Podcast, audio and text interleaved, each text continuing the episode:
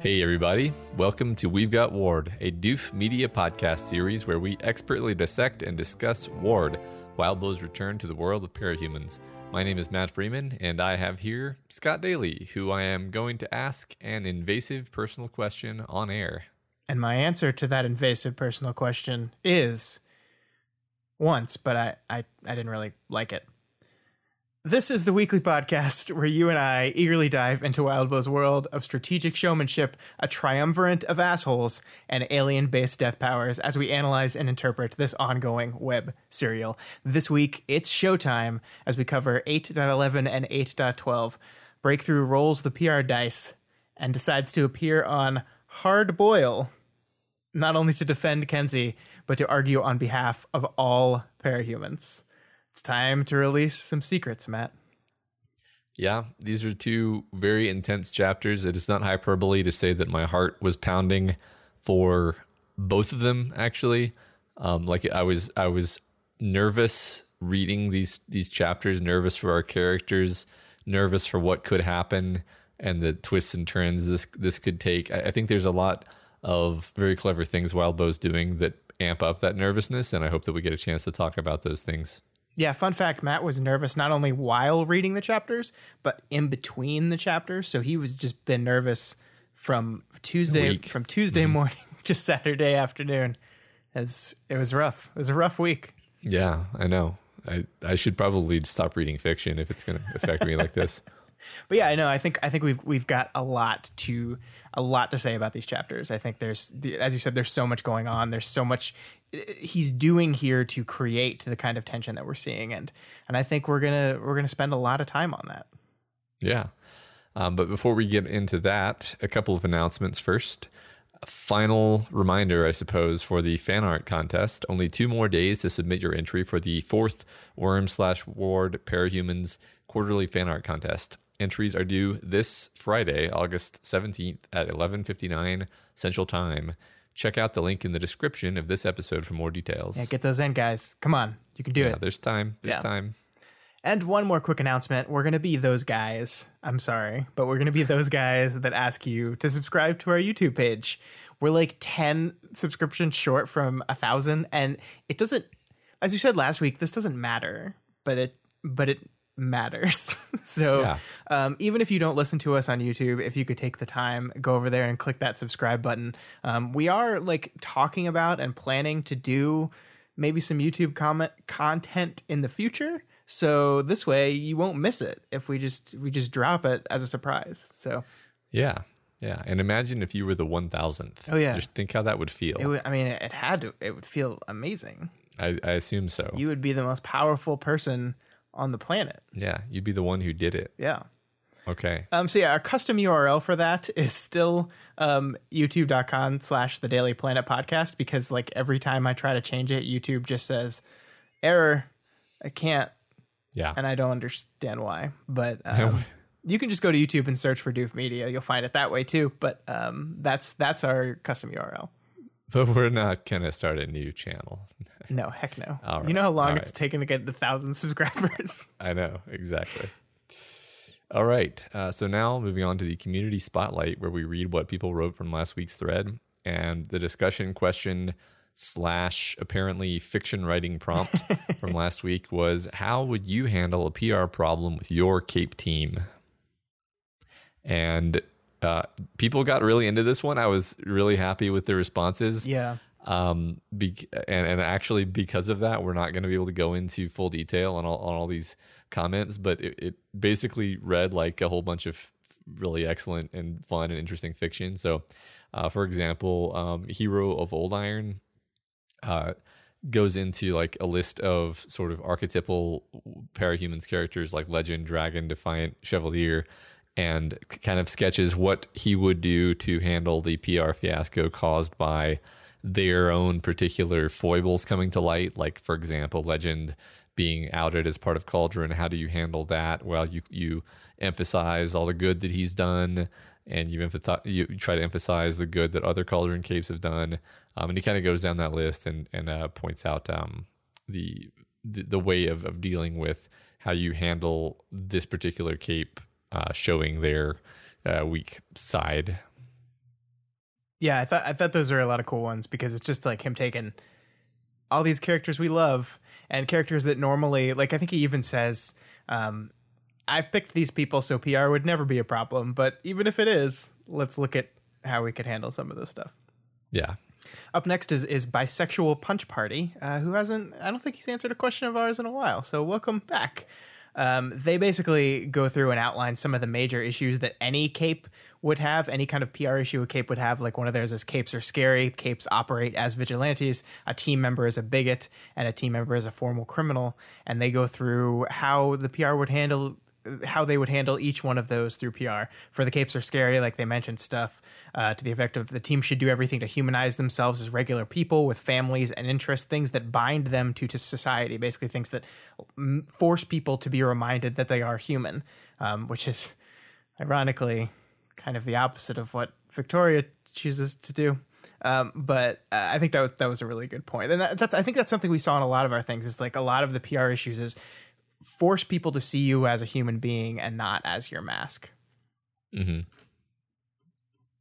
Yeah. Um. I, I like I like that approach where it's it's sort of, um. this is the spirit in which I, I sort of thought people were going to take the uh the, the, the the prompt of of like generally speaking how do you deal with uh uh with PR problems? But um uh, people like uh, Sammy here uh, they take a uh, a more specific example, Sammy writes about um, a, a, purely hypothetical Cape who um, who had some of his old tweets unearthed by a rival team, and the, the, the highly inappropriate jokes in his old tweets uh, were were used as a justification for getting him fired from his uh, from his from his team, um, and and his team is and and then Sammy goes on to uh, uh, try to advise what his team should do. Um, for example, um, give him some time, uh, let, some time pass, and then bring him back on in, in, a more limited capacity, and get him to do some charity work to uh, re- rehabilitate his image, stuff like that. Yeah, it's uh, I mean, it's really fortunate that this in this purely this purely hypothetical situation, um, one of this fired uh, guy. I think he was the director of the team. I think is what, what okay. Sammy said. And one sense. of his team members, um, I think his name was Drex, um, uh-huh. really like stood up and defended him. Um, mm-hmm. and and really like said no he should should not have been fired should definitely be on the team. And kind of all the team got together and like signed a statement actually showing mm-hmm. their support for uh, the director of the team who I think Sammy said their name was uh, Jimmy bullet i think mm-hmm. it was. So mm-hmm. purely like it's so hypothetical. Yeah. Um, but really creative. What a wild creative mind sammy has. Yeah absolutely. Uh, yeah so I almost got to that with a straight face. I almost did. Um, next up, we have Danielle, who actually sent her answer in via email, and she kind of outlines uh, a whole situation with a, a, team member. This is this is one of the we're getting more into like the actual writing prop things, where she she comes up with a situation of a hypothetical team member who is having a relationship with a villain and this relationship he he's been keeping secret from the entire team and actually um, has been like secretly sabotaging their group to, to to make sure that his team member stays free, um, and the the trials and tribulations that could come from from that as that is discovered by the the group and by the world at large. And uh, in Daniel's hypothetical situation, um, it, it, doesn't doesn't end well. It gets it gets into some pretty de- depressing master powers and and emotional manipulation and things like that. It's a very creative uh, you know idea though. I really I really like this response. Yeah, uh, I, I enjoyed reading that one. Segueing from that, uh, we get into li- literal headcanon's answer, which is not so much a hero experiencing a PR problem as like a horrible person getting their comeuppance. um, with, and it's it's like two two whole pages, and I I can't. Th- that that's kind of the most thumbnail summary I can give you, but it's it's pretty uh it's it's very warm, very warm. Yeah. I mean that's that's the cool thing about this prompt I think was like it's so hard for us to read and talk about your submissions this week on air because like they're also in depth like there's really it's really tough to summarize them in a quick succinct way but uh, no even those of you we didn't cover this week, like know that we loved everything you guys did. Like so many different answers, so many different ideas. It was all great. Um, it was so much fun to read it, and it's just like it's the the nature of the prompt is it makes it harder to to cover them on air. So you guys did awesome. Yeah, you did so I mean, great.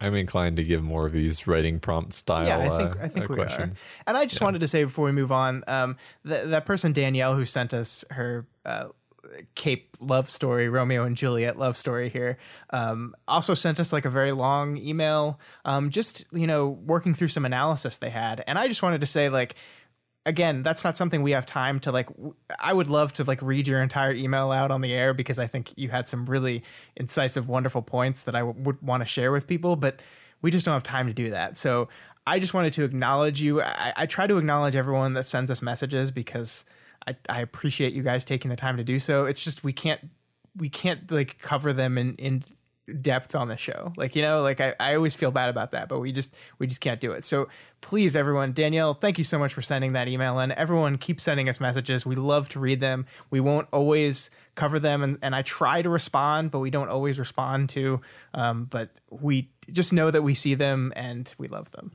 Yeah, yeah, we really appreciate that. It, it makes it all worth it. Yeah. All right, um, moving on for to some uh, general general comments that people had. Yeah, um, I think literally everybody pointed out Matt that you were thinking of a katydid, which is Yeah. which is funny because I think you said that like as soon as we stopped pressing the record button, like as soon as we were done with the show and we stopped pressing record, you were like, I think I like- was thinking of katydid, Yeah, I think yeah, it sounds similar, right? Yeah, and everyone said that. I think there's at least five or six people in the comments who pointed that out. Uh, I thought that was really funny. Yeah, uh, and also uh, uh, established Carol scholar Megafire points out that Carol's willingness to put a decision out of her hands and into Vicky's with regard to whether they should or should not stay involved with the Cape Community Organization was a huge extension of trust. Megafire points out that this is a big deal for Carol to trust, uh, as trust has been a huge issue for her in the past. Yeah, I think I think we pointed out in our show that this was a big deal for their relationship, but Megafire rightly pointed out that hey, this is this is not only a big step for them in a relationship, but it's a big personal step for Carol, as trust has been something that she's dealt with her entire life, and um, it's it's one of the reasons why her relationship with her daughter is so rocky because she just has so much trouble extending that level of trust. And Megafire rightly points out that hey, look, she did that, and let's give her a pat on the back for it. Yeah, yeah. It's always good to give. It, it's easy to get on the Carol hating train, but Sure. I, I think this is one case where it's like, yeah, I mean, good, good on her. Yeah, we got one. We'll see if she can keep it up for two chapters. Oh, oh boy. yeah. All right. Move into the beginning of this section, chapter 8.11. And Breakthrough takes the stage. We get a description of the triumvirate uh, connotations um, of, of TV hosts who will come to know. Lynn Chess is the put together mediator of the trio. Hamza Corey is the incorrigible provocateur, and John Combs seems to be the clean cut face man who Victoria has mostly overlooked up till now, uh, but who kind of sneaks up on our characters, I think. yeah, I think we'll have much to say about these guys as we go through the chapter, and most of it will be bad. But um, I, I was stricken with just like how much this is positioned and framed as a very um, relatable cable news segment to our world. We've got like demographically, these three people are exactly like you know the the Fox News show Fox and Friends. Although I don't think Fox would ever let someone named Hamza Kuri on on their show. But anyway, um, but the name is is Hard Boil, which I think is a clear allusion to Hardball, which is I think is an MSNBC. I don't watch cable news, so I don't really I know the names. I don't really know much about Yeah. these shows. N- no one in our age cohort does. Yeah, so. because they're terrible. They're awful. Anyway, um, I just think it's it's we're, we're clearly constructing ourselves here at, at some pretty pretty great digs at the idea of these kind of cable news programs and how manipulative and terrible they are. And I, I think it's just wonderful that that we spent time doing this. Yeah, me too. And before we move on, I just want to highlight the opening paragraph. I think we talk so much about opening and closing paragraphs in these stories because I think Wildbow was so good at them. And this opening paragraph is Our applause was like most of the applause at a golf match, far from uproarious, provided by expectation, not by free will. All light was reserved for the stage. Four fifths of the expansive room was dark. The audience were nebulous shapes. An audience manager with her back to us kept ev- keeping everything in order. The audience was easy to lose track of, as if the lights were directed our way as the lights were directed our way, a brightness I had to look past. This is Matt, some fantastic imagery. All the light was literally on them. This is kind of um, the most clear allusion to the the beacon name we've seen thus far. Right, they're standing up on the stage. All the light is on them. They are literally a beacon, and you can take that for both uh, positive and negative connotations.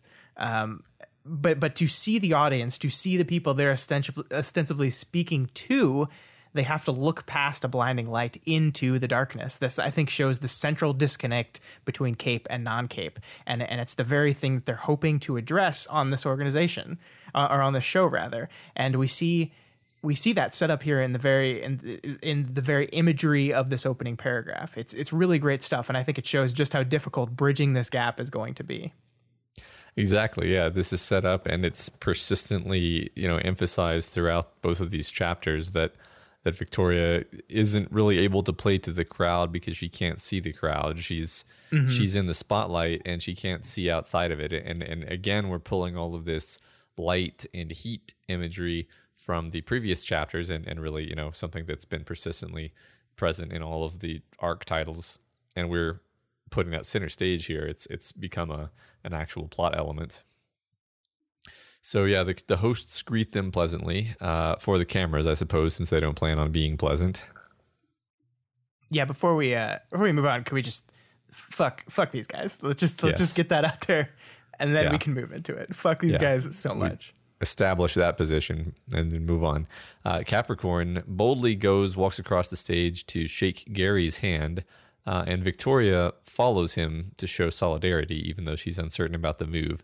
Gary reacts as though Tristan crushed his hand, which I kind of like to imagine he actually did. Uh, but no, he's probably just trying to make the big. Gary's probably just trying to make the big bad cape look too aggressive. Yeah, I think you said to me after we both read this one that there was like in your head maybe like a 25% chance that he actually just crushed his hand.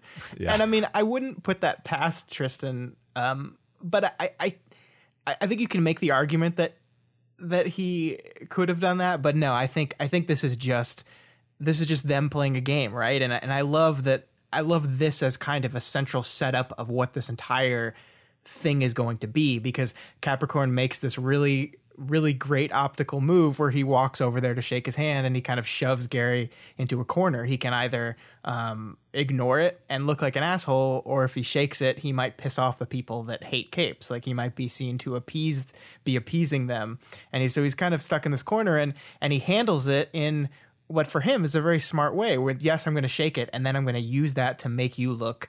Uh, violent and aggressive and it's such a smart move um, and and it's it's a way to maneuver through the situation. So yeah, I mean this is this is what this whole exercise is going to be. It's going to be like this covert game of chess where players on both sides are making moves and counter moves and, and, and lining out strategies, but they're doing it like all kind of under the table as the audience just looks on. And I think it's I think it's part of what makes this such a fascinating, exciting read. Yeah, I agree. I think especially after doing a reread and, do, and making these notes, I I really think it's very unlikely that Capricorn would have taken a risk like that because mm-hmm. he plays this whole interview so well. Um, I just don't think he would have made a slip up like that yeah. right out of the gate. I agree, but uh, the thing that I was surprised with is on the other side of that coin. Um, I don't think Gary, like, I think in that moment I was like convinced is like, oh, Gary's actually really smart and he's really good at this.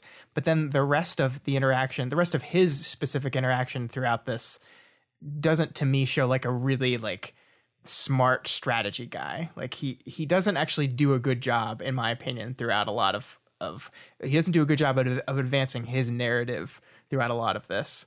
Um, and we'll get into that to, you know, to, a bit, but that kind of made me wonder if, huh, I wonder if Matt was closer to being right. Because, but I, I, agree with you on Tristan, but it's Gary that it, it is, a, is a mystery to me.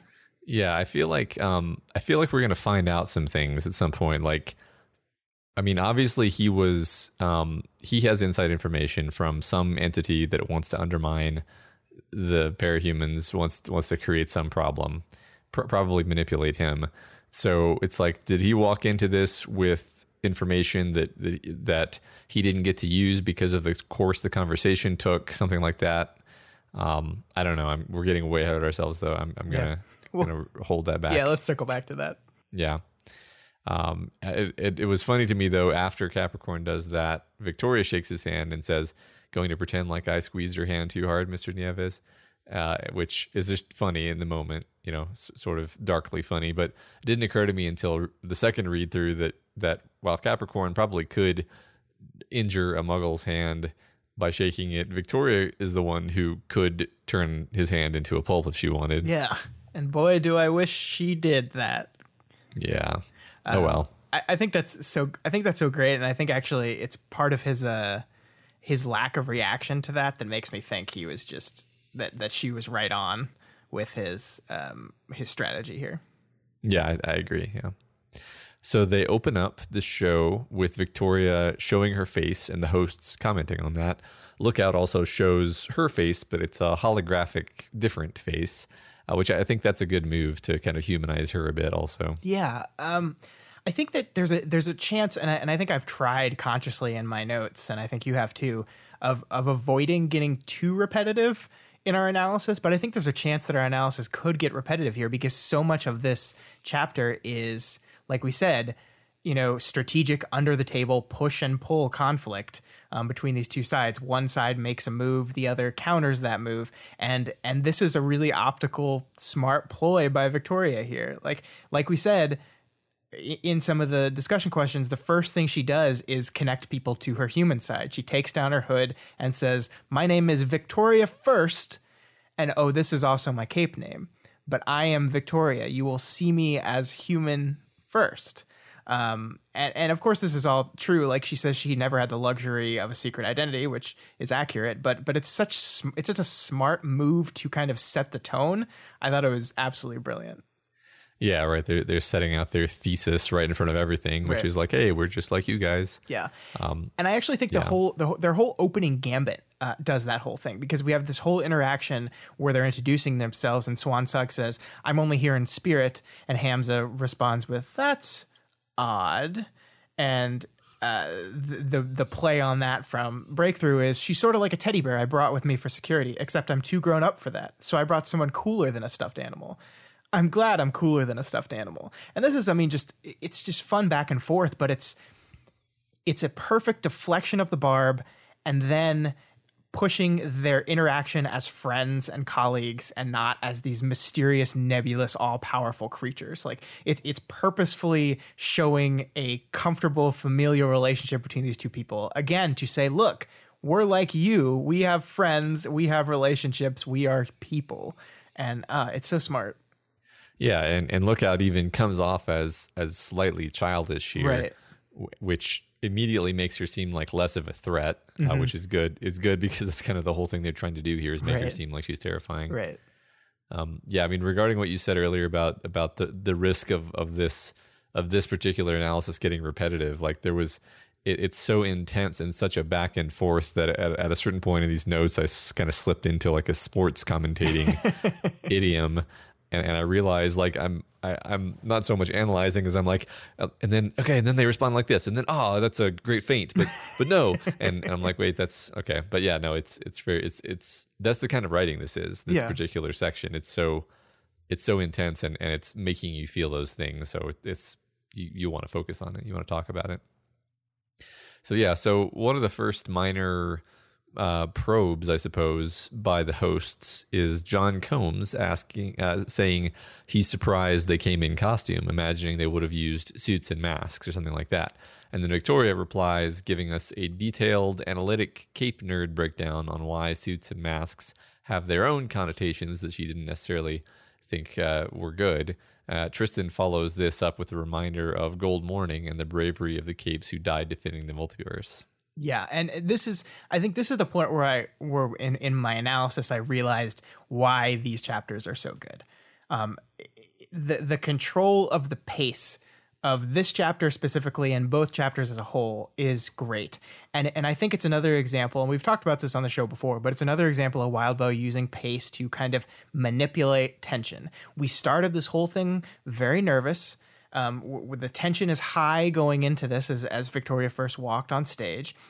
And then we get these little like moments of success drip fed to us as as the team seems to be negotiating and navigating the the the attacks and the problems against him. We dodged that, we deflected this one. This is another example of that. There's this little this kind of bullshit probe by John about like, oh, I'm surprised you're not wearing suits. Which why why would what? That's a stupid thing to say. But but they they deflect it and they move on and and it's this slow controlled kind of release of tension that makes the reader go okay okay we're doing we're doing good so far this is good this is good. And, and i think it's great that victoria almost reflects that same feeling that the reading reader is having. Like there's this moment where she says okay good gold morning. We were gonna we were gonna get there sooner or later. So so him pivoting to this now is good. We're doing good. It it, it I think it serves to line up the reader and Victoria's thought process as they're sharing the same kind of thought process as they're analyzing what's what's happening before them, and that and and that that puts you on literally the same page as Victoria, which again helps manage that tension. You're you're with there with your narrator voice. Yeah. One one thing that I think we can do in this kind of analysis as we walk through is provide the the perspective on Victoria's um, uh, behavior that Mm-hmm. she isn't that she isn't privy to like Yeah. for example you know the, the fact that she chose to respond to his probe with like i said like a like a very a very obvious cape nerd uh, kind of kind of almost like too much too much detail and the kind of thing that only people who think capes are cool would know about or care about. Yeah. And it's like her her perspective that capes are awesome and and everything is capes, capes, capes all the time. Um, might actually just be intrinsically annoying to the kinds of people that she's trying to to connect with, and but she's not aware of that. She lacks the perspective to know like that Tristan's answer of of being like let's let's not talk about how awesome capes are. Let's talk about the sacrifices capes have made. Whereas Victoria is like, oh, clearly everyone wants to know about the suits. Yeah, let me let me tell you about every single cape that's ever worn a suit in the history Yeah. of capedom. Yeah, Yeah. yeah. Um, so w- one of the other things I like is so we're talking about th- this management, this tension, how we're on Victoria's, we're on the same page as Victoria. I think w- the other thing we have to be reminded of is that we, the reader, have meta text to this whole thing. We know we're in a story. While we were on Victoria's page, we're also thinking about the next page and the page after that. So while we see Victoria's tension kind of release as she she meets these minor successes and, and ours kind of matches that, we know in the back of our minds that this is a book and something bad's going to come. Like there- there's they're not just going to like that's the the rules of narrative kind of tell us that the other shoe is going to drop at some point. So while we're manipulating these tensions, we're lowering and raising it. There's always this kind of base level of it. There's always that bomb under the table still. And I think Wildbow n- knows that we know it and he uses that and and he uses that to propel you through the conversation. This is ostensibly people sitting in chairs talking to each other. That's what this these whole it's two chapters of people sitting in chairs talking to each other. There's no action here. There's no tra- traditional set pieces or anything like that, but it's never boring and it propels you through it. And why? It's that it's that tight control of tension, the up and down movement of tension throughout each and every one of these uh, dialogue trees that that propels you through to the next sentence and the next sentence and the next sentence. And I think that's just that's you know we've talked about this before and i'm sure i've said something very similar to a, a heavy dialogue scene in worm but that's what makes these books good is that is that that manipulation of tension and I, I just love it Yeah, no, this is this is an absolutely uh, fantastic example of that, and the, the kind of thing that I want to study in, in a lot of detail. Um, Yeah. which we're sort of doing right now. Yep. But, um, yeah. So so the next the next turn, uh, the next barb actually comes from Combs again. Uh, as I mentioned, he's he's the one who kind of is hitting a lot harder than they expected. Who brings up Amy in context of her stay in the birdcage. Uh, Victoria deflects this, and in doing so, partly ends up defending Amy in a way. She Yeah. says, Thank you. I was young, but it was hard at the time. A tragedy. My sister, too. We just lost almost half our family. The Slaughterhouse Nine showed up. She broke down. She went to the birdcage because she didn't trust herself. And then Victoria thinks to herself, it was as kind of a response as I could come up with. I felt a creeping sort of dread with the notion that she might be looking, watching, reading something into this, maybe even showing up unexpectedly. Um, so, I mean, that's, uh, we're always kind of on like Vic, uh, Victoria's mentality towards Amy Watch 2018. Um, and she, she does sort of defend, like, this is a fairly measured, interpretation of what happened with her and her sister. She went to the birdcage because she didn't trust herself. You know, it's Yeah. that it's she doesn't she doesn't even slide any barbs here. She does later, but not here.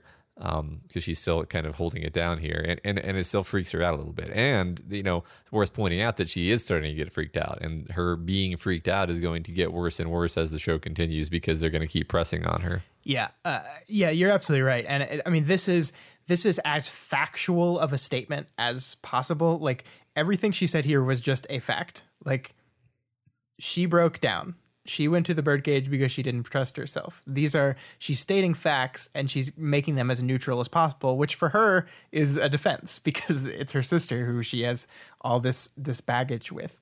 Um, and and and and I I love that to her credit, she dealt with this really well. I think on on some on some level she knew this was coming and you can kind of see that the punches are are landing but she's she's keeping herself on strategy. Like like the fact that she just had not only someone talked to her about Amy um she had to speak about her publicly and she still has the, the presence of mind to be aware of the strategy. She doesn't go down into like a memory rabbit hole. She she even mentions right after this there was a strategy in play to anticipate that it would that they would go on the offensive and to disarm and lay the groundwork first. She is still clear on what their goal is here and what their strategy is. She hasn't lost sight of that and her sister was just brought up. So i mean she starts off here good and you're right we're going to see as we go that that is just slowly slowly broken down Right, because like not only is he talking about her sister, but he talks about the hospital.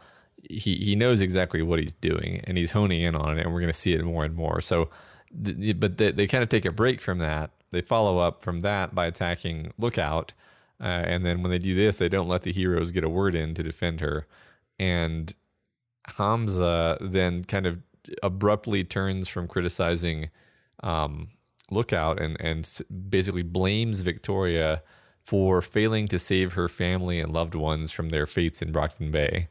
And man, Scott, it's almost like they've prepared for this and they're the ones in charge of the show. yeah and i think this is when you switch from being just nervous to you just start getting pissed off right and and it's not to say that these guys don't actually make some points like they say ashley is a murderer she is tristan is a murderer he is. I mean, actually, apparently they were just allegations, and he was never convicted. So I guess we have to use the word allegedly. But um, Kenzie did extort her parents. They accuse her of that, and that is true. But then, yeah, suddenly we're blaming Victoria for everything that happened in Brockton Bay. She didn't defeat Leviathan, ergo, you're as bad as a murderer. She didn't save her family. She didn't save people, ergo, you're comparable to someone who extorted and murdered people.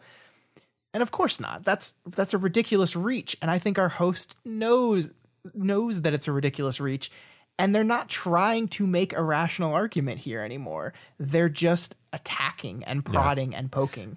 And Right. and what this is showing to me, and what we'll basically see confirmed in the next chapter, that while this show is supposed to be about Kenzie, the hosts have looked at the four people on the stage and they have decided who they feel is the most susceptible to attack and they are attacking that person and that is victoria. And they continue throughout this to attack and poke and prod at her and they, they're not they're not trying to convince anyone of anything anymore. They're not trying to make a logical argument. They're just trying to push her to a point where she steps over the line. Yeah, it, it's pretty clear that they have some kind of inside track information that someone has given them the insight that if they go after her in this way, then it's it's gonna it's gonna get to her and she's gonna slip. Um, yeah, re- regarding kind of that that ridiculously bad argument. I think the structure of the argument is basically um, you say you want to save people and protect people, but look at all these people you didn't save, yeah. which which kind of like as stupid as it is works on an emotional level if you're receptive to it. Yeah, like that's exactly the kind of stupid argument you'd expect to hear on a cable news like debate show, especially if you're a person like Victoria who carries such a large amount of guilt for things that an objective person would look at and say, "Hey, that's out of, that was out of your control. That's not your fault."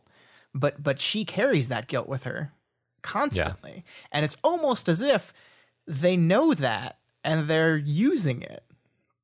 Yeah. Yeah, exactly. Yeah. And, and what I love what I love about the writing throughout this is that not only are we seeing these these attacks, we're seeing Wildbow shows us Victoria's ability to handle them break down slowly. Like I said, we had the first barrage where she was able to to go back and focus on her strategy, and now we get this attack, and and we have I drew in a breath. The faint noise of the audience was enough to take the oxygen out of that breath. I tried not to let it throw me. This was fine, expected. Just more of a gut punch than I, than I anticipated. I needed, and then she's cut off. So it's like she's losing it. Like we can see her slowly start to lose it, and it's so like I, I love the the patience with Victoria. Like it would be very easy to set up the scene where someone goes out and, and drops Amy and Victoria just snaps, right? It would be very easy mm-hmm. to do that. And, and I don't th- I don't think that would even break the character too much to do that. But no, we're we're patient with it. And that's what I mean by the pacing and the tension is is the patience that this this takes to kind of slowly break down and slowly draw out to finally where she's pushed too far is just so wonderfully doled out. Yeah, well, we're knocking her back to where she was at the start of the story, yeah. basically, which is a really sad way of framing it, actually. But like we, she's built up so much, um, you know, strength and and resilience and um, and she's come so far, and they're literally pushing her back to that point where she was willing to lash out at her family with her power to keep them away from her when she felt threatened by them. Yeah, yeah, yeah.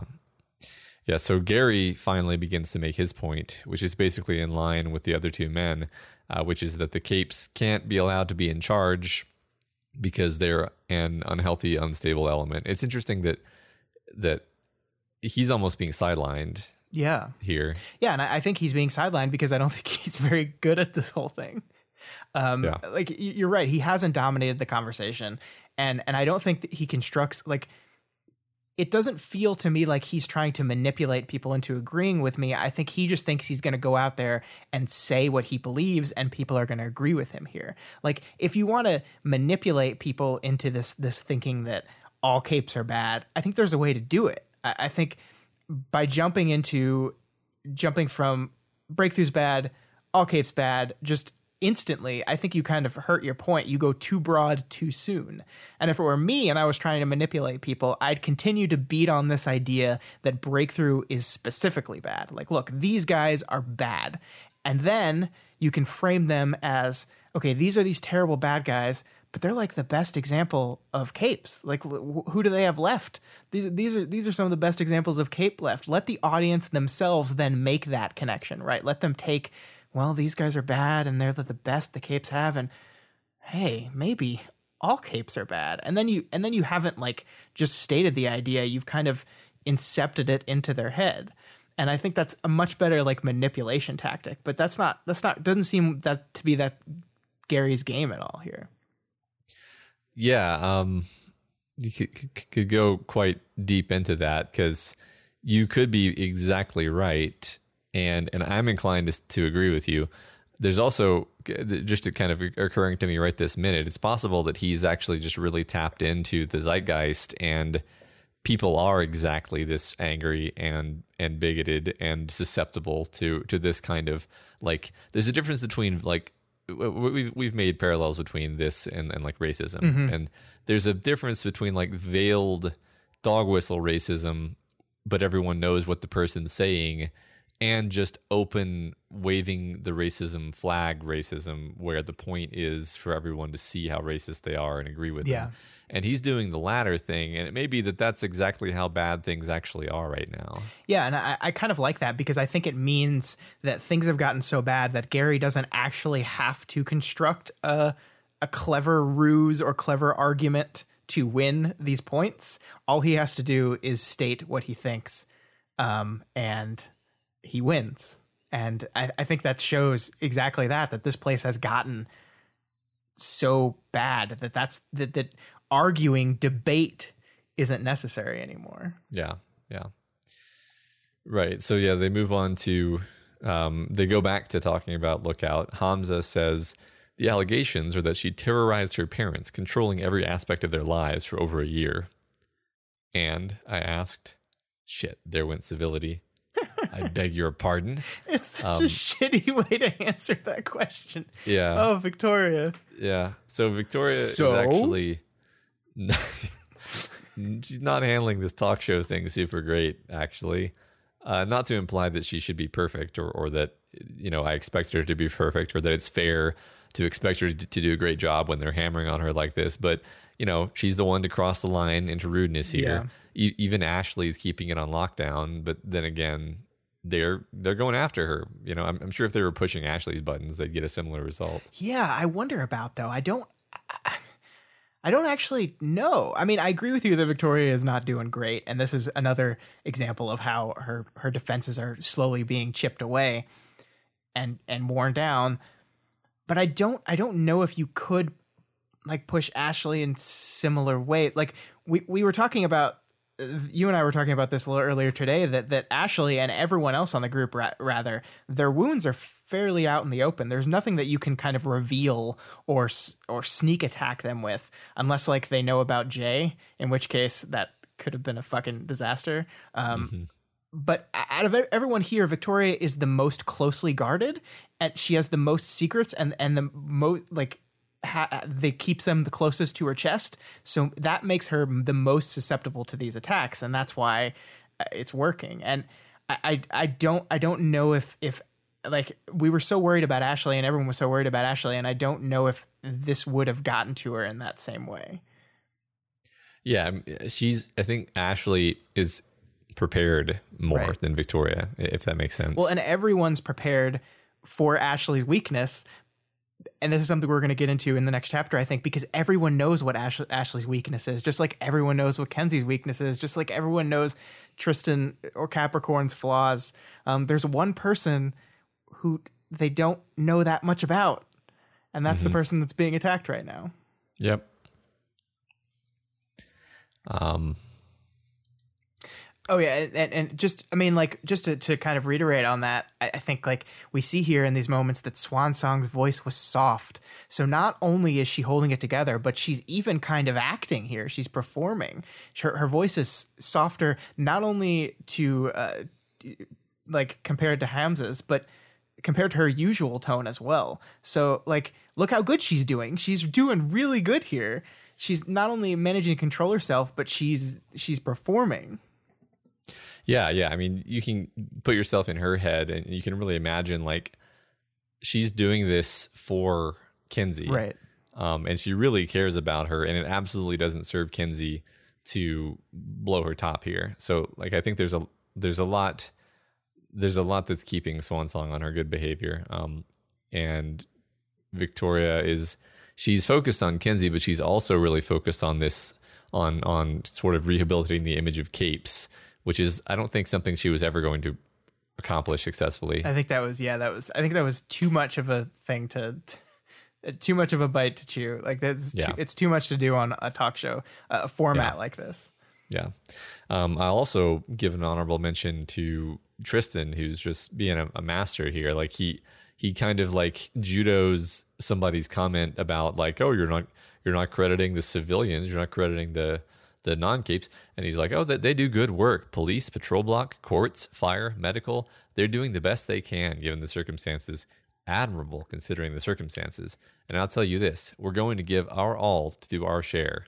That's what gets us through the colder months. So it's like the format, the like per- perfectly honed format is like acknowledge the thing you said, graciously and and with humility turn it into refocusing us on the important problems that we want you to be thinking about. I mean, it's a politician answer to a debate question. I mean, it's Yeah. it's it's beautiful, and Tristan is doing great. And I like I completely understand how unfair it is to Byron for him to be monopolizing the time, but damn, Um, and it's funny because I think it's ironically his skill at this kind of manipulation that has led him to the the trouble that he's had and continues to have, right? Like the the type of things that Moonsong accused him of all those time ago, manipulating people and pushing them and pulling them to do what you want and to believe what you want. I mean, this is what makes him good at this is what's causing a lot of his conflict. And again, I have to reiterate that we get through this stuff, we're gonna have a Capricorn issue. Yeah, no, that that's true. Like we've never seen him firing on all, all cylinders like this. He he's said this is his element, Yeah. and now we believe him. Yeah. So yeah, now we get to the bombshell. Victoria, she spills the beans. Scott. Yep. Um, I have to wonder, did, did they talk about this beforehand? And if so, did they check with anybody outside their circle? Yeah, I thought about this for a while, and I, I reread, you know, last week's chapters and and these chapters multiple times, trying to to see, and, I, like I'm fairly sure that the answer to that question is yes. Um, like I think Breakthrough definitely discussed this as a strategy internally. Like as she's sending them down this road of revealing Gold Morning and Scion and everything that happened, she gets backed up by Tristan and she gets these supportive squeezes from Lookout as she prepares to drop this bomb. So I would think I think if if this was going off plan and this was Victoria kind of going off book, she would at least be aware of the surprised, concerned reactions from her teammates. Like we would see like Capricorn give her a look that like is are you sure this is where you want to go? But but we don't see any of that. So I think yes, her teammates for sure. Um, As far as the, anyone outside the circle, the other capes, the other part of her communication, I, I think so. Like I think I think part of her reaching out to the other groups and and to get permission to appear on the show was to get permission to do this. Um, I, I said last week. Remember, I was a little confused as to what got them on the show when they originally when they were originally told no, and I was a little confused about how that all worked. And and my speculation with what we know now is that they promised to reveal some kind of big information and then they went to the other groups and got permission to do so and that was the like kind of uh, the sacrificial goat of we're going to be the ones to reveal this to the world and so i think and based on what we see in the next chapter everyone's response to them revealing this stuff it seems like it wasn't a surprise to most of the, this this group so yeah i think i think they knew about it Yeah, that, that all makes a lot of sense. I'm I'm still not convinced that I, I I think the team did discuss it, but I'm not convinced that anyone outside the team knew about it. Um, but I, I think your argument is sound. Okay. So we'll we'll, we'll see. I I think. Uh, yeah. So they explained the boogeyman who contained all the powers related information, justifying why Capes didn't share this info before now. And then they explain Scion, the interdimensional alien, on live TV. surprise Yep. Yep. Just gonna go ahead and wrestle this this whole plot away from you guys. Um, and then the, the kind of their point, the reason they bring it up is to say like, yeah, this is what Scion was. This is what powers are. Um, and the point is that this is proof that capes are not slave to this. They don't call it the conflict drive, but they everyone kind of knows what they're what they're talking about. Mm-hmm. Tristan says we won, and if you have any doubts about how we were programmed, look to the, to the scholars for answers. It's subtle if it's there at all. Focus instead on the fact that when it all came down to it, we concentrated our efforts took looking past petty squabbles. It took a nameless cape to grab us all and drag people from every corner of reality to reinforce. That cape tried to keep us, but when, when we broke free, we kept fighting and we fought as one. And Swansong follows up a bit later. We won, Swansong said. We defeated the embodiment of that impulse. We can and will defeat it in ourselves. Um, I really like this part. This part made me really emotional because anytime they talk about Taylor in the story, I get emotional. Um, it it feels very earned. I think. Yeah, I, I mean, I love Wild Wildbow like throwing kind of shade on the overemphasis of the conflict drive that I know I've been guilty of at times. Like it, it, it seems like a very clever, a very easy scapegoat um, that a lot of people in the community, myself included, fall into sometimes. But isn't it funny how this these two quotes here sum up Worm and Ward, right? Like we defeated the embodiment of that impulse, Worm. We can and will defeat it in ourselves. Ward. Mm-hmm. I mean, that's that's that's the difference. That's the central difference between the two stories, right? Like we killed the badness, ex, the external badness, and now it's time to look inside and deal with the, the stuff inside of us. And mm-hmm. I, I love I love that like Ashley manages to just take these this whole this whole complicated theme, this whole complicated idea and distill it down to these two sentences. And I'm just like, that's the story. That's what it is. Yeah. Yeah, yeah, no, I, I love that. I love that. I mean, it, the, those two statements don't really follow on each other like that, but um, but they they they are a nice one-two punch of of thematic condensation. Yeah, but when you're editing, Matt, you can just cut them and put them next to each other Yeah. and then say, You- "Look, do, do whatever you want. Exactly. yeah, the the manipulation of analysis." yes, yes. Um, yeah, but even as the chapter begins to wrap up and these revelations begin to sink in, it's clear from the audience reaction that people aren't necessarily going to like this. Yeah, and that's kind of the hard thing about truth, right? S- sometimes it's tough to hear. I, Yeah. I think sharing this information was, in the end, probably a good thing. I think this kind of show format might have not been the best place to do it, but I think it's a good strategy for one, you know, reflecting the heat off of Lookout specifically and Breakout as a whole, but also you know, sending a message about communication. Like we, Victoria's whole thing is communication, communication amongst capes, communication to everyone else. We want to share, and it's probably something that they should have done a long time ago, and they're doing it now. But I worry, Matt. I mm-hmm. worry that it might be too late. I, I worry that what they've done is just basically confirm everyone's worst nightmare. We've taken parahumans and potentially just thrown away the human part of that word. Now everyone knows that in each and every one of these people's heads is a piece of an alien. And I think in a perfect world, this would allow for an opportunity for reflection. We'd see capes as what they really are, which is victims, victims of powers and forces that are beyond their control. But this is not a perfect world. And I think a lot of scared and angry people just got a very good uh, good reason to mistrust parahumans even more. They have fucking aliens in their heads. Yeah.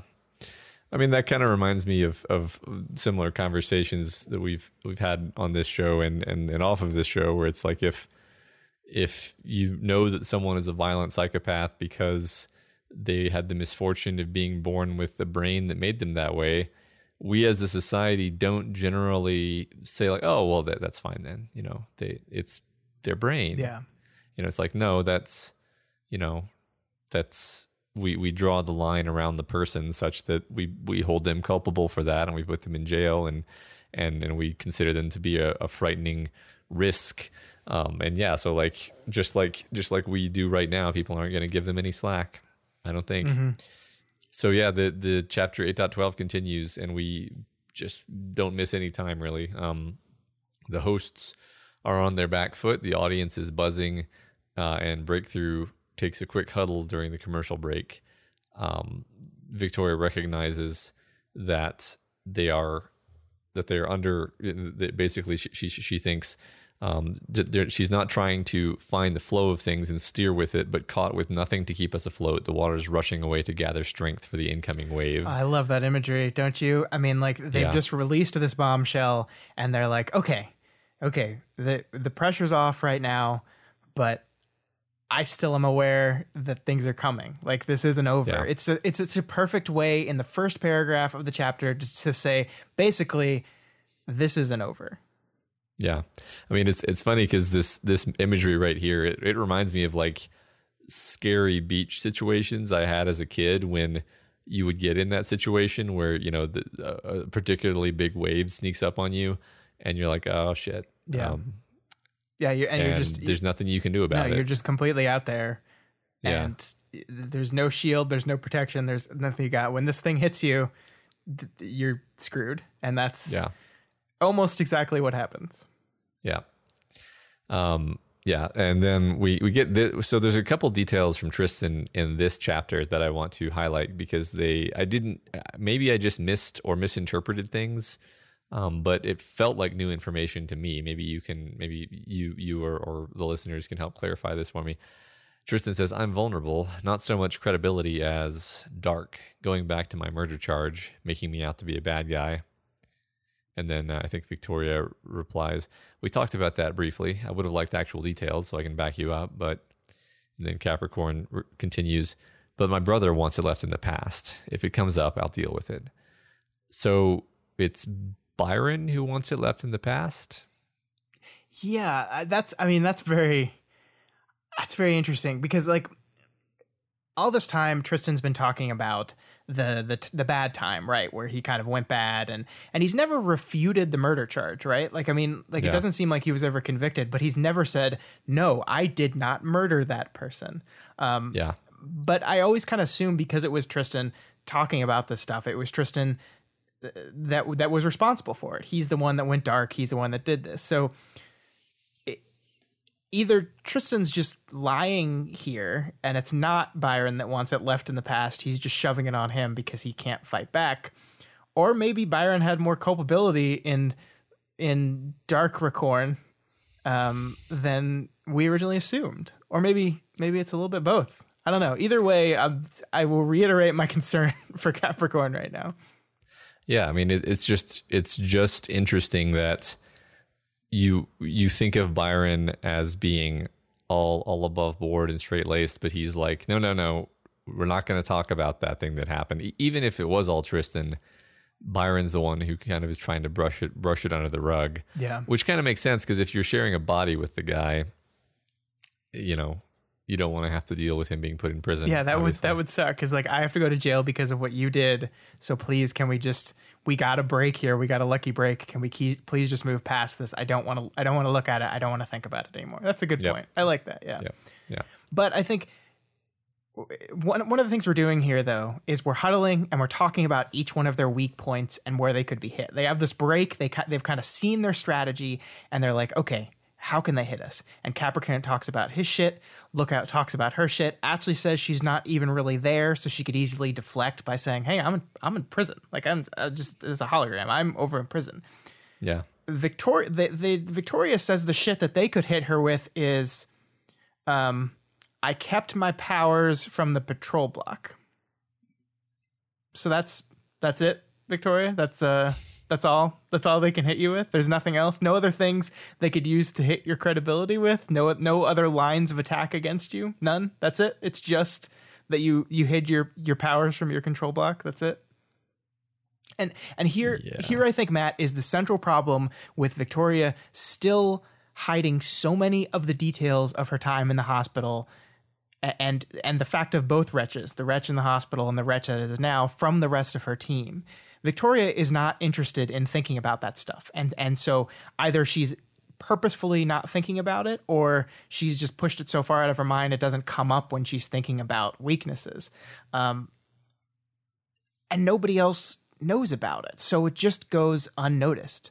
So as we move back from our commercial break and these hosts prepare to drop their big Victoria guns, nobody's prepared for it. Sveta, the only person that knows the true detail about this stuff, isn't there. She's not there.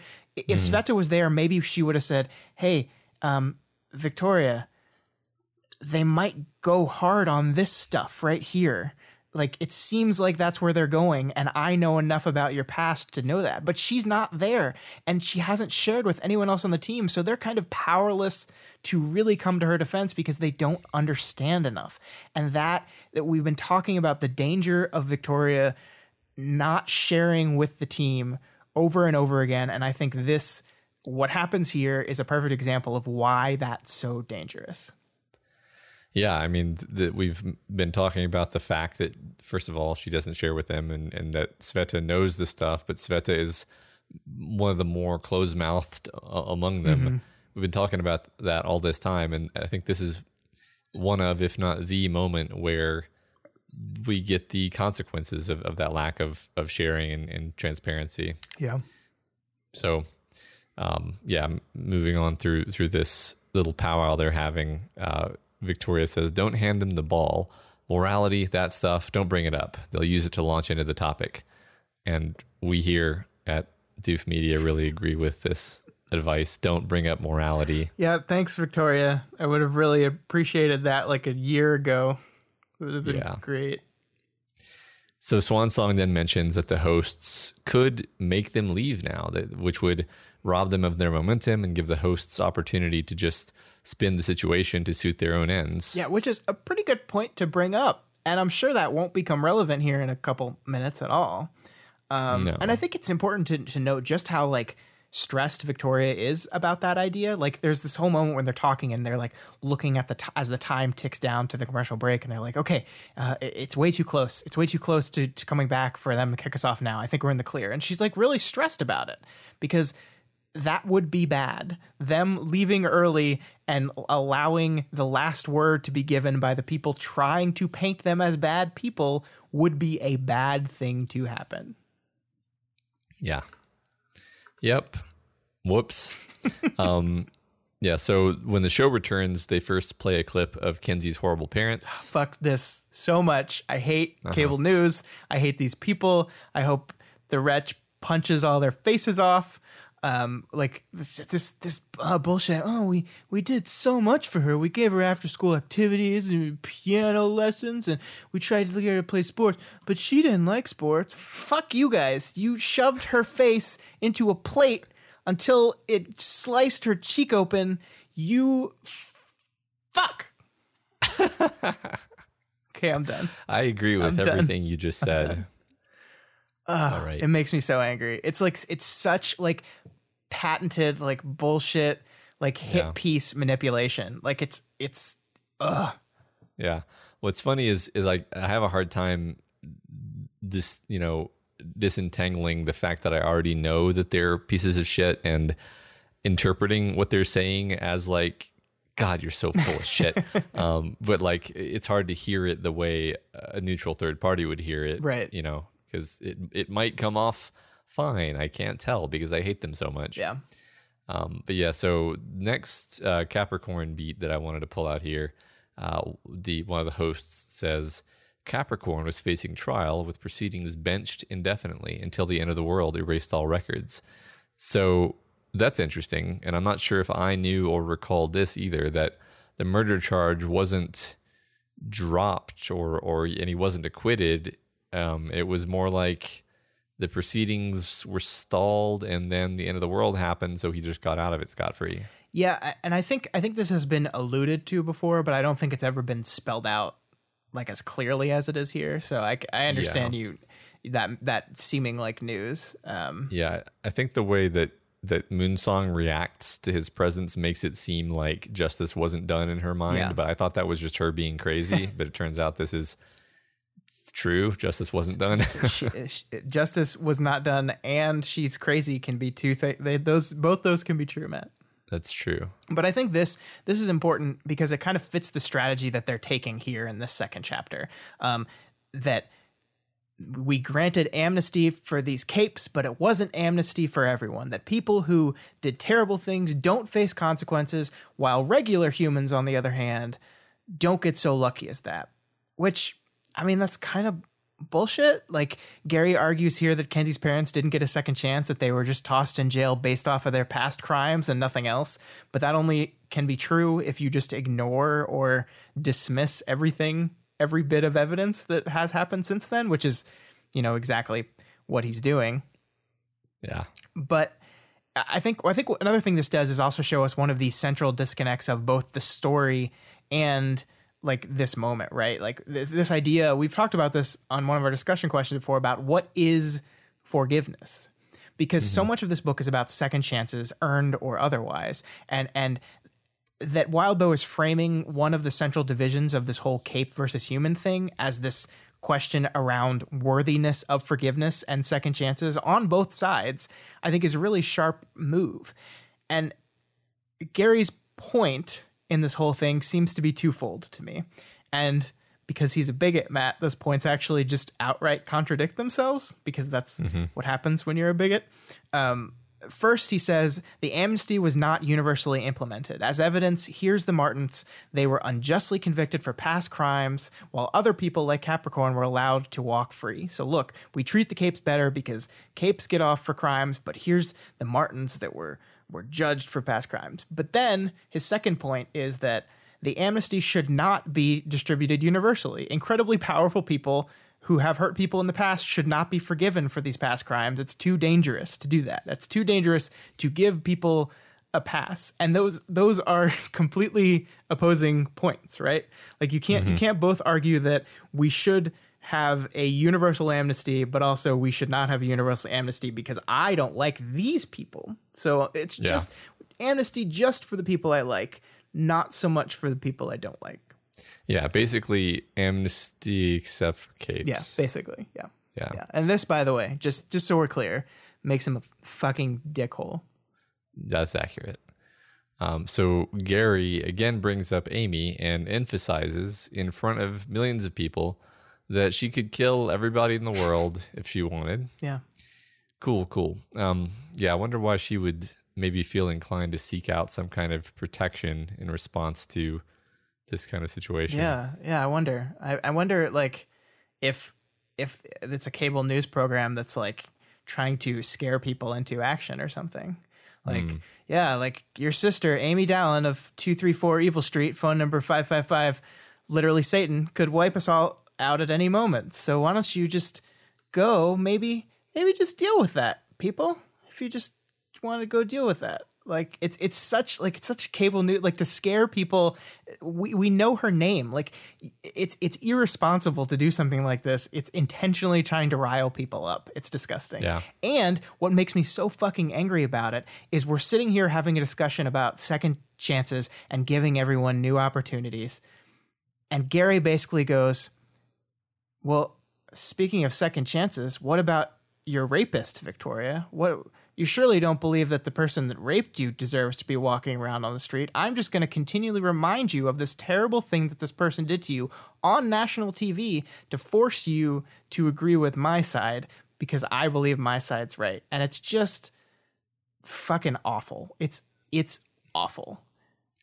Yeah, as as one of the team members says later, sleazy is the yeah. word. It's uh it's it's gross yeah. and it's good of them that they they point it out when it when it happens. Yeah, I mean later they say um, how dare you, right? But how yeah. fucking dare you? Like the it's yeah, right.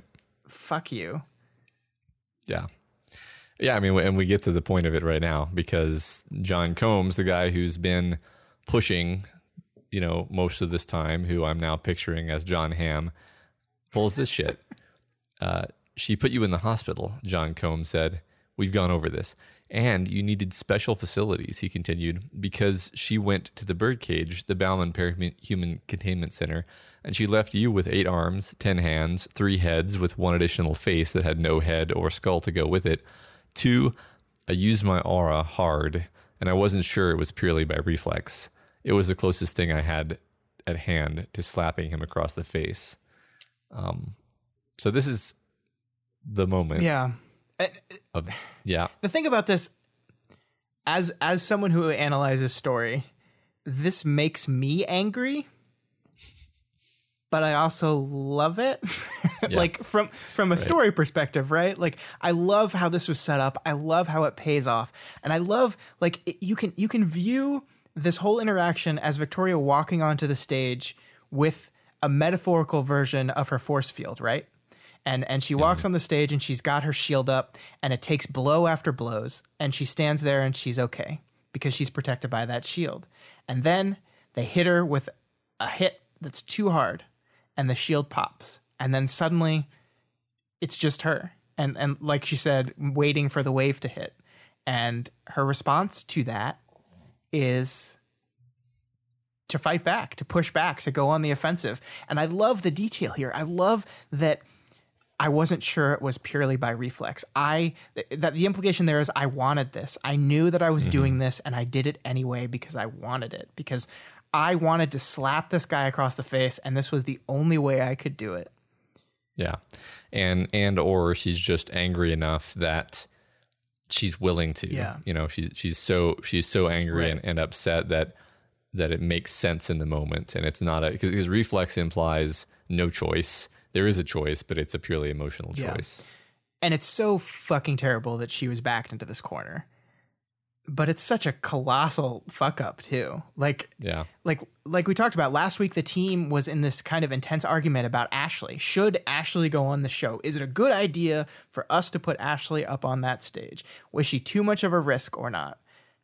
no one even thinks about if Victoria is too much of a risk on that stage. Yeah. And and again, I think it has to be with the exception of Sveta, they don't fully understand Victoria's situation. So they can't correctly gauge whether or not it's too much of a risk for her to stand up on that stage. Hardboiled knew it, hmm but her own team didn't. And that that they they they won. They won. hmm Yeah, yeah. Um, the the win isn't perfect because Tristan comes in here with the interception. Um, how dare you opening up someone's old? No, no, sorry, emphasis. How dare you, Capricorn retorted, opening up someone's old wounds and getting affronted when they react. So like he's again, he he's great here because he's trying to save the fact that she did this and, and justify it in a, in a way that's pretty pretty relatable. Um, but I don't think you can. I don't think he's gonna succeed at Yeah, that. I, You know? I think it's too late. I mean, it's just Yeah. like you can't counter the terror aura with words of indignation. Like it's just not going to work. Nobody, nobody's going to buy it if they're even still listening. Like that. I mean, that's the thing we see here is I can't remember which one of it. I think it's probably Hanzo, right? Who says how dare? He's the one who says how dare you. And, Yeah. and and Capricorn says his thing, and then he just repeats it as if he's just completely dismissed everything Capricorn said, and that's what everyone's gonna do. It doesn't matter. Yeah. It does like this argument's gone now. Like the the aura, like you just terrified with a power. Not not just not just the use of the power in general terrified you, but the point of the power was to terrify you. Like your you your argument's gone. Like you, like even if that's not fair, and it's not fair, it's not fair at all. But it's just gone. It's just like eh, sorry, thanks for playing. Yeah. Right. And I, I also like the fact that everyone describes it as like a terror aura when Right. up till now it's just been like, oh yes, it's my intimidation slash awe aura. Right. It's like no, no. It, now it's your terror aura, Victoria. Yeah, and I mean, it also implies that if if her aura truly works the way she has historically believed it is, it implies that every single person in this room was so terrified of her before she Yeah. even used the aura, saw her as a scary person. Good point. Uh, and then Victoria stands up sharply, an act she realizes will, will be perceived as an aggressive power move. But in this moment, she feels the need to regain control. She goes on to talk about where powers come from and her perspective that uh, their job is now to manage the fallout of Scion's defeat. Um, and and she and she's talking about forgiveness and she says as you guys said my so-called sister hospitalized me i'm not forgiving or forgetting i'm not giving her a pass a person destroyed me and i'm and i'm not going to bang my drum and demand they see the inside of a prison so she's trying to use herself as an example of how to move forward uh, because she's clearly really good at that Yeah, but it's right. I mean, that's the irony of it, right? Is she's saying, yeah, like look at me as an example, but it's not great. But I think we've seen how much she's regressed here, right? Like my so-called sister, like that's how that's how much in this short time she's kind of been pushed backwards, as you said, kind of regressed to a pre-start of book state that like she doesn't even want to claim her as a sister anymore. Um, Yeah. But I, I kind of love this argument that she makes, and I think it's such an important distinction regarding the kind and and the meaning of the forgiveness that people have been talking about. Victoria said the first time we met her in Glowworm that she doesn't believe in forgive and forget, but she has clearly always, on some level, supported the amnesty. Why? And I think that that's because to her specifically, and, and maybe largely, there's a difference between forgiving someone and giving someone a second chance. Mm-hmm. We talked about this way back in that discussion question a while ago. Victoria hasn't forgiven anyone. She hasn't forgiven her mom. She hasn't forgiven Amy. She hasn't forgiven herself for all the things she thinks that she's done wrong.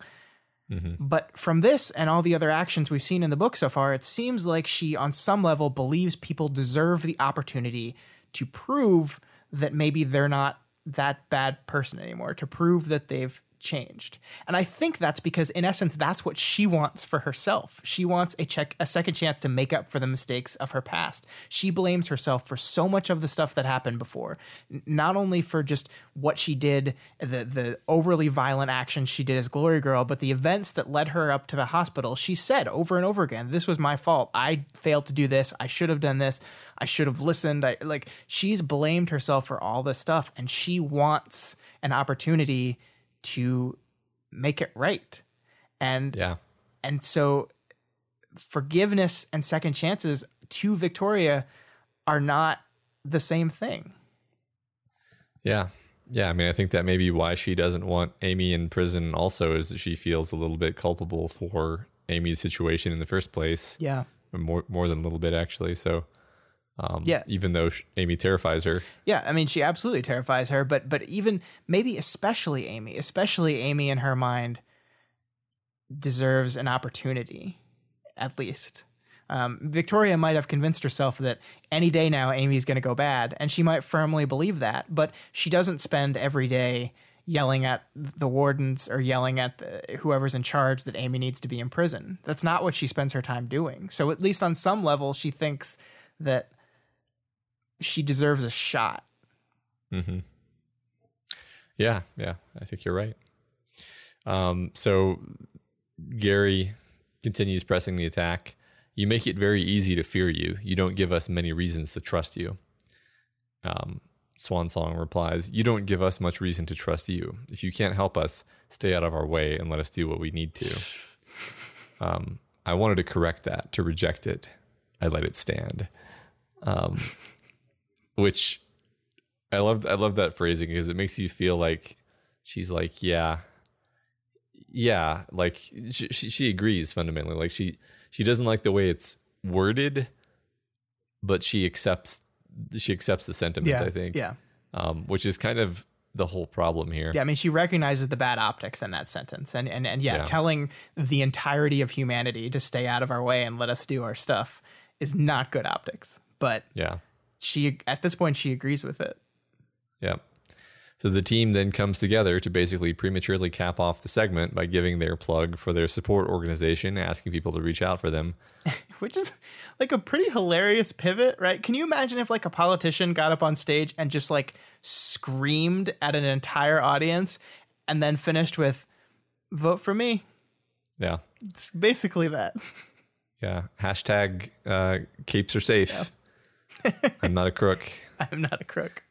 Yeah. um, and then, you know, Lynn, the hostess, replies, You're talking like you're done, but we still have half the show left. Was I? Were we? I was. We were. Uh, which is a you know beautiful like when you're reading it you're like yeah power Yeah. move but also terrible terrible optics Yeah, I mean, remember how horrified she was um, that they would make them leave prematurely and thus get control of the entire narrative without without them there to defend themselves. Well, this is mm. like exactly what's going to happen now, except they're leaving them on like the the most negative sentiment out of the whole thing, right? Like like at the commercial break before they had just dropped this bomb, but they were doing well. Like they they were still kind of in control.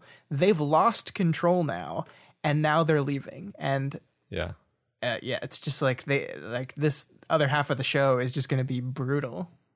Yep. Yep. It's a shame we don't get to see that.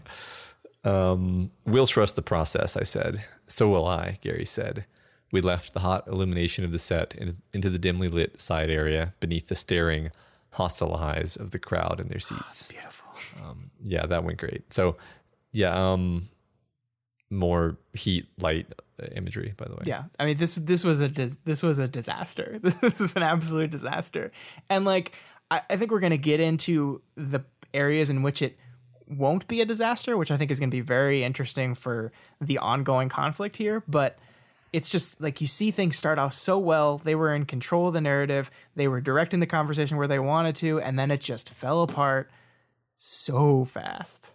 And mm-hmm. maybe, I mean, you could argue, and I think we're going to, that this was never going to go well for them. That even even if Victoria wasn't pushed to this point, it might not have mattered. But certainly not a good look. Yeah. Yeah. Um, So yeah, they get back to their base and they weather the storm of incoming emails. There's an endless barrage of hate mail coming in at an incredible rate. The team is actually just kind of staring in shell shock, watching it all come in in real time. Yeah. Um, and at one point, they all kind of fixate on this one particular email that's just like a long, painful personal letter of, of blame. Yeah, I really appreciate that the story takes the time to really focus on the fallout of this. it's not enough for us to just leave there know, knowing how bad it went. We uh, see the results here. And, and we start this whole section off with Victoria saying the mention of the wretch on national television had felt like the moment the wave had connected. It hadn't been. That was just for me, my own misshapen boat on the uneven dark waters. The implication here is that the worst part of it, the wave, is this is is mm-hmm. is the negative reaction is seeing these emails pour in 16 in 10 seconds and sometimes like just just the, the hatred and the terribleness pour in and and we don't shy away from it the book the book makes us see that painful letter that you're talking about this this this it's it's real if if yes displaced and improperly pointed pain and anger of real people that suffered and, and now have turned all of that pain and anger that they don't understand and they don't know what to do with. And now they have a focal point for it. And it's this team in particular and Cape, you know, manity at large. And yeah. I love that even as Victoria is is convinced to walk away from this, to stop looking at it, and she closes her laptops. Th- throughout the conversation, we see her like glance over at other people's computers and see it continue to pour in. Even when she looks away from it, she can't fully look away from it. Yeah, this this wave, you know, I wonder if if they had. It, it, their idea was okay, we're going to get out in front of this PR disaster. We're going to protect Kenzie and instead they, they have brought this wave upon themselves which i have to wonder if they hadn't gone on tv would they just be fielding a couple of letters talking about kenzie specifically and and getting a good night's sleep? Yeah. Yeah. Like did they, did they create this themselves? Or were they were they lured into this? Like were they set up for this you know? Yeah. I mean i think yeah. yes I yeah, I think I think so. But yeah. So Victoria asks Sveta if they did okay, and Sveta is basically like, no, not really. But in nicer Sveta like words, which causes Victoria to not really hear the message. Yeah, she's walking on eggshells around her, right? And she tries to frame the failure as politically as possible. She says the the whole shit show is just everyone's just mad because you took over the broadcast. And while I'm sure that's part of the reason they're upset, because like one of the problems people have with capes is they tend to go into something and take it over. Um, but she frames it all as that, and Victoria's response is, "You're right. I like that perspective. It's not that's not a mea culpa. That's not um, that's that's not I recognize what went wrong here. It's like I appreciate how you framed this thing because it doesn't necessarily mean that it was my issues or my fuck up that caused this. Mm-hmm. And that got me thinking that it, it is interesting that nobody here is blaming her. Like at least we don't see it. Like there's not a lot of talking to Victoria in this moment, so maybe they're talking about it to each other. But I like to think that once again, we're circling the wagons and protecting their own. Like we've seen Breakthrough do that time and time again, where someone in their group fucks up and we kind of circle around them and protect them. Um, and it feels like that's what's happening again. Yeah, I mean, my, my mind goes to Chris here. Like, you think Chris would be like, Jesus Christ, right. and you guys are always on my case, right. you know? But no, he's just kind of chilling, actually. Yeah, but I think that's dangerous because sometimes you need someone to sit you down and be like, look, you fucked you fucked up. Like yeah. like i understand why it happened. I understand you were pushed. I get all this. But look you, you got to a talk to the team about your shit. And b we got to start working on some of this stuff because that was bad. Yeah. There's before we move on there's one more quote that really jumped out at me in this whole uh, victoria sveta combination. Um, she says Sveta's argument is that you took over, you took control, and that pissed everyone off. And Victoria's responsive is if we let them have control, it was going to end in disaster. And I know she's specifically talking about these hosts and this show, right? But if we look at this quote, isn't this kind of like a microcosm of the entire Cape human conflict, right? Like that Capes feel like they have to take over because if they don't, everything is going to end in disaster. And humans are here just like, wait, what? No. Like we we're good too. Yeah. And I think that's like just like if if they if we don't have control, if we don't take over, everything's fucked. And yeah. I, I love that like like it's I love the double meaning of that, right? Like it's it's specific while also being broad. Yeah, yeah. I mean, it, and and it's it's repeating what she, like her thought process when she stood up, when she's like, "Ah, this is getting away from me. I need to retake control." Right. It's like, no, no, that's like the worst possible. Like you're you're throwing control away in in your desperation to grab it. Yeah. Yeah. But yeah, um, then something something very sad. Victoria feels a touch of the old dysphoria as her phone buzzes. Oh yeah, this is. I mean, this is like it's heartbreaking, and and and I think I, I really love what you said, and I'm repeat. I'm going to repeat myself again, but about how we've kind of rolled her back to almost chapter one, right? Mm-hmm.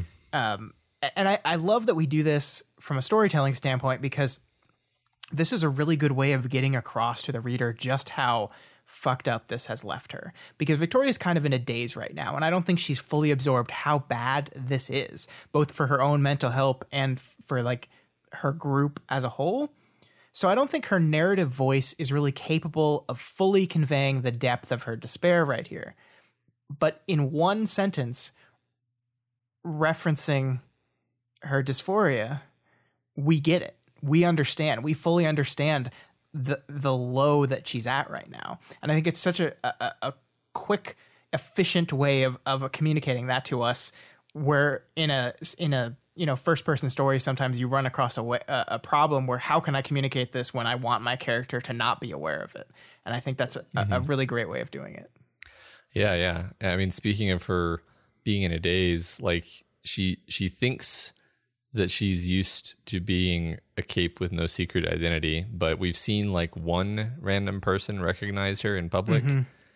She just went on a TV show that's that's implied to be watched by millions of people. It's a popular Yeah. it's a popular show. Her I don't know if she thought through the ramifications of that No. to her walking around with her civilian face on. no Yeah. and they all know now that she used to be a, a monster right Yeah. i mean that's her yeah. worst nightmare Right. and Exactly. I mean, you got to wonder did she think that that was impossible? Like, I don't, I mean, I know a lot of records were lost in Gold Morning, but did she think it was impo- like no one would know about her hospital stay? Like, I think she just thought no one would go after her. yeah, Like, like why would they go after me? Yeah, this is about wh- which is a, f- it's a fair, th- it's a fair thing because, th- I mean, she was set up. Like, like, sh- I mean, narratively speaking, this was a, a a trap, yeah, oh yeah, and there was no way that she like it's reasonable for her to think like, oh yeah, this is supposed to be about about Kenzie.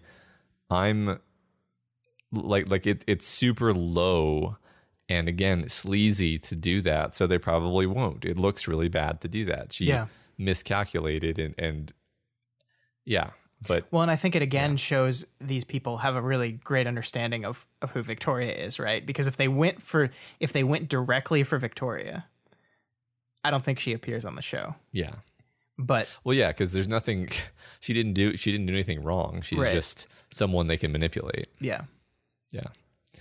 Um, but the phone buzzing, it's her parents telling her that uh, them and their team are back in the organization. yep, Yay, except Carol ruins it by reminding her not to be mean to her sister. You're doing so well, Carol. Not now, Carol. I mean, like, damn it. Like now, really Yeah. now? now to be with, with with the intent of being the absolute maximum amount of charitable towards Carol. I, I do think Amy's probably not taking this very well either, right? I think this is probably really hard on her. She just had a man stand on national television or universal television and say, "Hey, this person is a monstrous bioweapon that could at any moment just kill us all, which probably doesn't like feel good when you're a person that's like trying to work through your problems and and move past the terrible things that you've done in the past. Probably probably not a great a great feeling for you. Um, yeah, I mean, should Carol have brought it up in this moment? No, fuck no. That was terrible and stupid. But I, I think her heart was in the right place here. I really do. Yeah, yeah. No, I mean, like someone should be thinking of how Amy's doing. Yeah. Like I hope her parents have called her. yeah. Like if they're if I call Victoria first, she was the one on the TV. Yeah, but I hope their next call is Amy. Yeah, I agree. Uh, yeah, so they also hear from Mayday, who seems to maybe be on board. It's not really clear. Yeah. But I think the most interesting part about what we're seeing here is that this little of this little event that Victoria just participated in, as bad as it went, has appeared to bring most of the capes that were willing to work with them back to the fold. Um, and that's really interesting, right? Because if that's true, then what we've done here is galvanized the sides against each other, right? We've taken the t- Polarized, yeah, yeah. yeah, We've we've t- we've taken the two sides and we pushed them further away from each other, and now it is definitely Cape versus human in a way that it has never been before. And I think it's just thematically perfect that that happened on a, a cable TV news show Yeah. because that's what fucking cable TV news does. It polarizes people against each other. Like Yeah. and and that's I mean so I think for Victoria's band of capes you could see it as a victory. Like they they they set out to accomplish what they wanted, which was stop our organization from collapsing. But in the long term, there are two sides now, Yeah. and they are clearly defined sides. Right. They may they may have stopped their organization from collapsing by showing their organization how much hostility they were facing and forcing them to band together for solidarity, which is Right. not what she was after, I think. No, yeah. I mean, it just it just means things are will get worse. Yep. So abruptly, they realize that they've received an important email. It's Goddess with a simple request meet. Victoria recognizes that this is related to what the team were hiding from her yesterday or earlier. Anyway, uh, Yeah. they show her what they hid from her before, which is a series of images of Amy meeting with Goddess multiple times. It's unavoidable, I said, half of my meaning intended to follow Sveta's last statement, half for myself to warn me of the present day, to warn the me of the present day of what was coming. Yeah. So, I mean, I think you'll agree with me that this feels like the end of an arc, right? Like we're gonna have an interlude, but this is it. This is the end of arc eight. Um, Probably, I, yeah. I don't think I've ever been more excited for an arc ending in in Ward. I, I love this so much. Our characters just had this whole debate, this whole public debate about the idea of second chances, the idea of forgiving and forgetting, and the difference between those two things, and how that plays out in cape versus human interactions.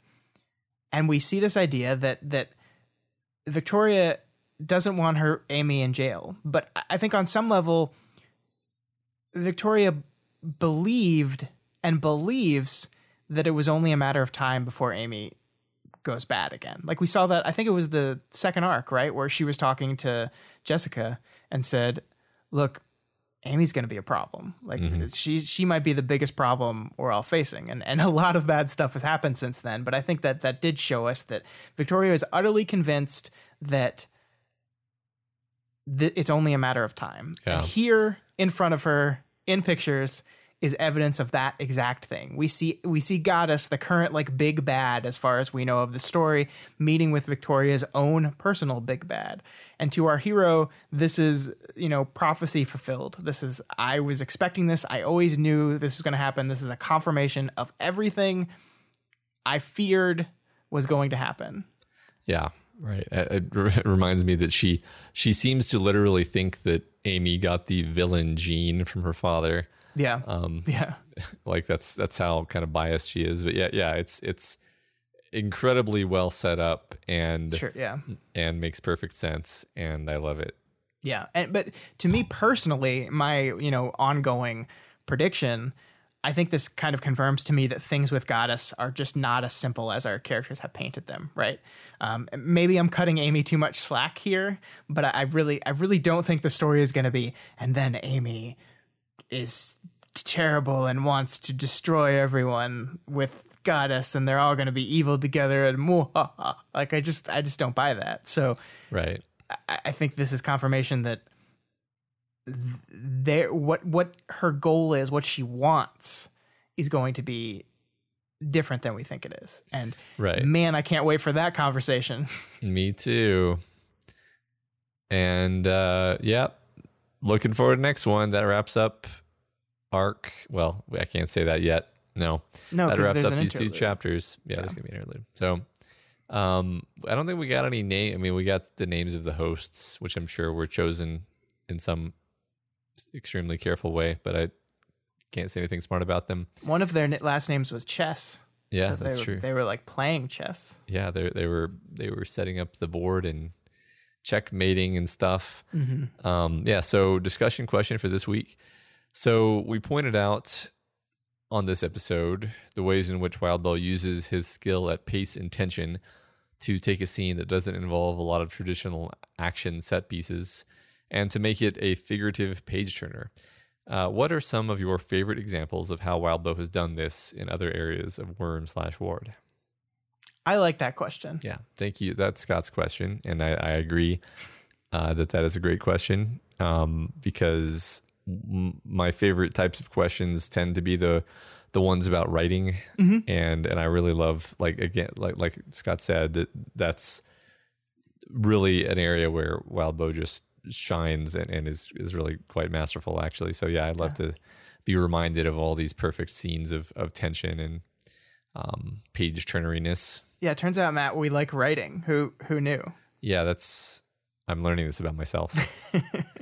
well, that's all we got for you this week on We've Got Ward. Uh, you guys are all part of this show, so feel free to provide us with advice, questions, or thoughts on this week's reading. You can reach out to us via email at gotwormpod at gmail.com or on Twitter at gotwormpod. My personal Twitter is at scottdaily85 and Matt's is at moredinamail. I don't have a joke this time. It's just Eh. that's just what it is. Yeah, yeah, Good luck spelling it though. yeah. No, you can't. If you're not already subscribed to We've Got Ward, we strongly recommend you do so and never miss an episode. You can find us on iTunes, Stitcher, YouTube, Google Play, and pretty much anywhere else in the world you can listen to podcasts. And as always, you can find this, all the other podcasts we do, over at our brand new shiny website, doofmedia.com.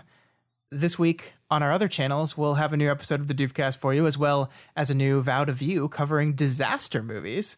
And hopefully, fingers crossed, a new episode of Weaver Dice as soon as I send that file over to Matt. Which Matt, Yeah. it's it's coming, Matt. Yeah. And then I can start actually editing it. Thanks, Scott. Thank you. It's coming. Yeah. Uh, and if you like any of our shows and you want to support us, consider donating to our Patreon account, patreon.com slash doofmedia.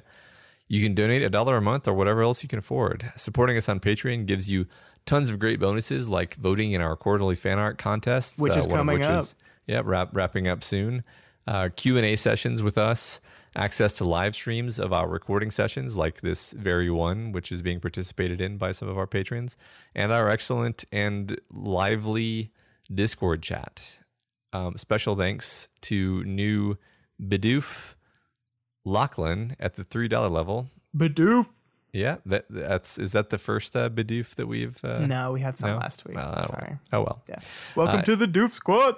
That's right. And as always, make sure you go over to Wildbow's pa- Patreon, patreon.com slash wildbow, and donate to him as well because this is his world. We're just being tortured on television for it. Yeah. And if you can't afford to donate right now, that is absolutely okay. You can instead help us out by heading on over to Apple Podcasts and leaving us a rating and a review. This week's review comes from TMS, who gives us five stars and says, Here's an uh, award for a great podcast.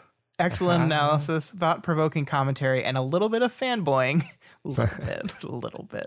Blends together. generous. Yeah. Blends together to make this a seminal podcast for parahumans past and present. E- keep it up.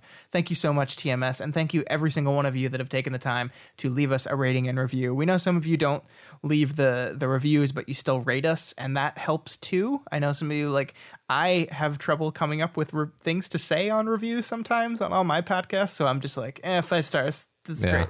Um, Yeah. So that that even helps too. So we appreciate you guys taking the time to do that so much. Yeah, yeah, we do.